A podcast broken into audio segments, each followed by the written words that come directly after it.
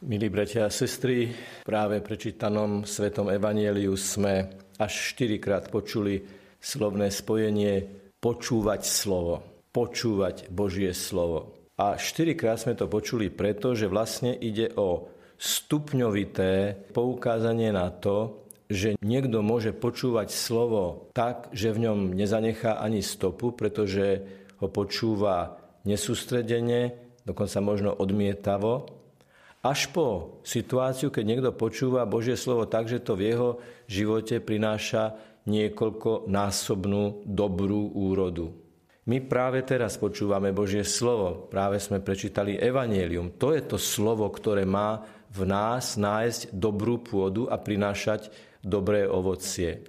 A preto aj úvod k svetému evaneliu má povzbudiť k tomu najlepšiemu ovociu, ktorým je prijatie Ježiša Krista ako nášho pána, ako nášho osobného spasiteľa a vykupiteľa, ako toho, ktorý je pánom našich myšlienok, našich úmyslov, našich rozhodnutí, jednoducho celého nášho života. A dnes pokračujeme vo výklade gest, slov a symbolov Svetej Omše a dnes sa budeme sústrediť na slová, ktoré odznejú pred prečítaním Evanielia. Pán s vami i s duchom tvojim. Čítanie zo svätého Evanielia podľa Matúša, Lukáša, Marka, Jána a potom odpoveď Sláva tebe, pane. To, že vo Svetej Omši niekoľkokrát povieme Pán s vami na začiatku Svetej Omše pred čítaním Evanielia, pred prefáciou na začiatku eucharistickej slávnosti a potom celkom na konci pred požehnaním má stále jeden a ten istý cieľ. Povzbudiť, potvrdiť, požehnať, zaželať, aby pán bol s veriacimi. My vieme tento pozdrav samozrejme aj viacnásobne nájsť aj vo Svetom písme, aj v textoch starého i nového zákona samozrejme. V knihe Exodus Mojžiš povedal Bohu, kto som ja, aby som šiel k faraónovi a vyviedol Izraelitov z Egypta. A Boh mu odpovedal, ja budem s tebou.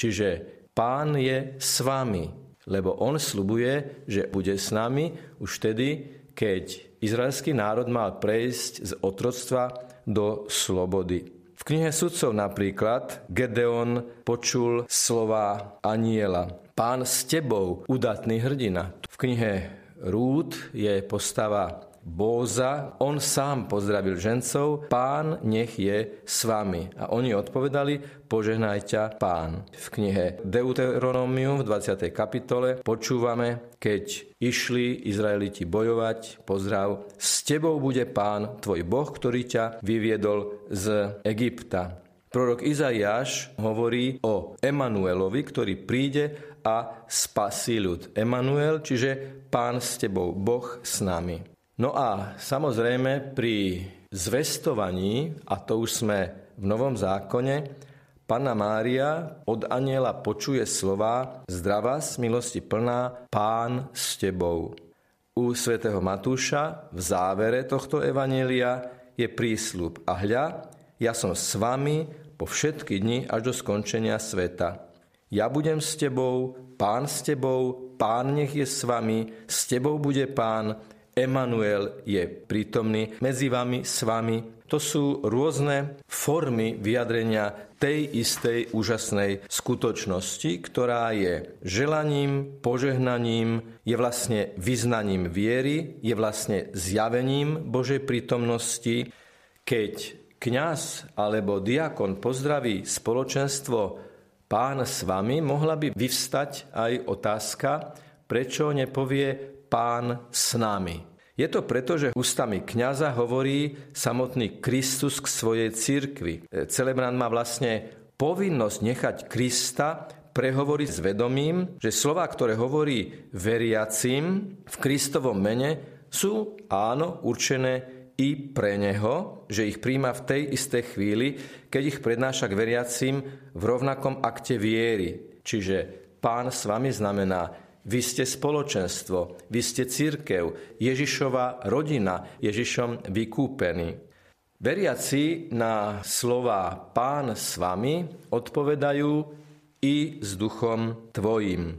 V najpôvodnejšej verzii tu máme zakodované slovo ruach. V hebrejskom smysle slova to znamená, človek nie je rozdelený na ducha a telo, ale pod slovom i s duchom tvojim sa myslí duch v zmysle celého celistvého človeka.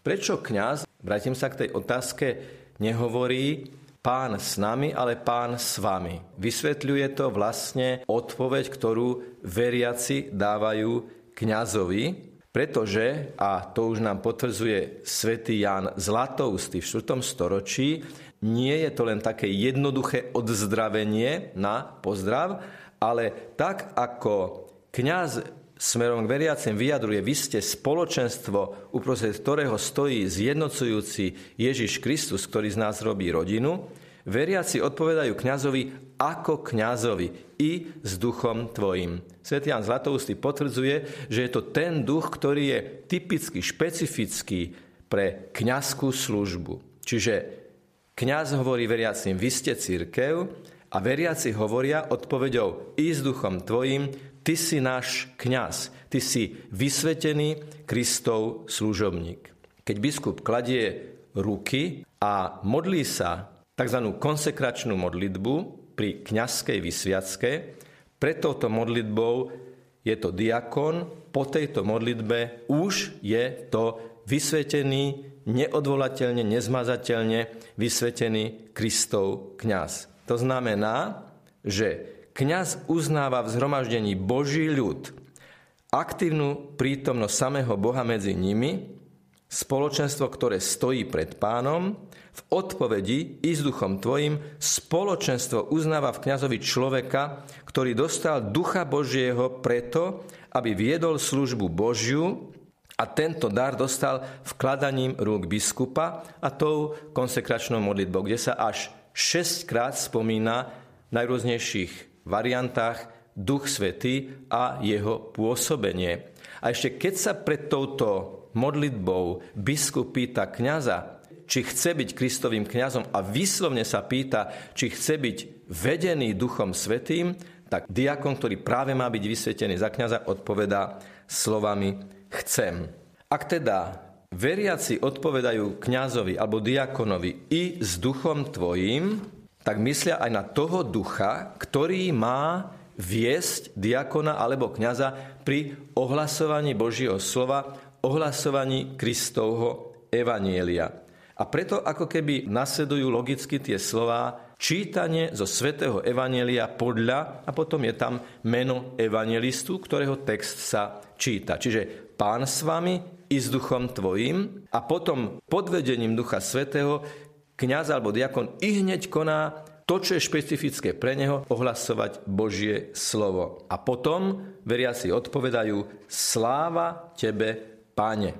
Čiže celkom na začiatku sa hovorí pán s vami, to hovorí kňaz smerom k veriacím a veriaci vlastne aj na toto odpovedajú tým zvolaním sláva tebe, pane. Už oslovujú Ježiša Krista, je tam to slovo tebe, je tam to slovo sláva tebe a je tam to oslovenie pane. A toto je cieľom celého Evanielia, aby ľudia prijali Ježiša osobne a povedali sláva tebe, pane, aby celý ich život bol na Božiu slávu. V prvom liste Korintianom čítame u svätého Pavla Pán slávy. Čítame v druhom liste Korintianom o svetle Evanielia, ktoré je svetlom Kristovej slávy. Slovo sláva pochádza z hebrejského slova kabot, ktoré v podstate znamená váhu alebo bremeno, ale v prenesenom zmysle slova spojí slovo sláva s menom pána, teda sláva tebe, pane, znamená, že si ho vážime, že je pre nás dôležitý, že pred ním máme rešpekt a že je najvyššou hodnotou nášho života. Sláva tebe, pane. Tým, že veriaci odpovedia sláva Tebe, Pane, vlastne tým otvárajú svoje srdcie pre text Evanelia, ktorý bude prečítaný a keďže je to Evangelium, tak vždy a zásadne jeho hlavnou postavou, hlavným hrdinom, keď to tak chceme povedať, je sám Ježiš Kristus, o ktorom veriaci povedia sláva Tebe, Pane. Čiže tento úvodný dialog pred evanelium disponuje veriacich i samotného kňaza tomu, aby to evanelium prinieslo dobrú mnohonásobnú úrodu, aby to bola sejba do dobrej pôdy ľudských srdc. S tým súvisí aj jedno ešte zvláštne gesto, a to sú tri krížiky, ktoré si aj veriaci, aj samotný kňaz alebo diakon, ktorý číta evanílium, dá na čelo, na pery a na hruď. Ale toto už je osobitne téma nášho budúceho uvažovania o gestách, slovách a symboloch Svetej Omše. Nech je pochválený Pán Ježiš Kristus.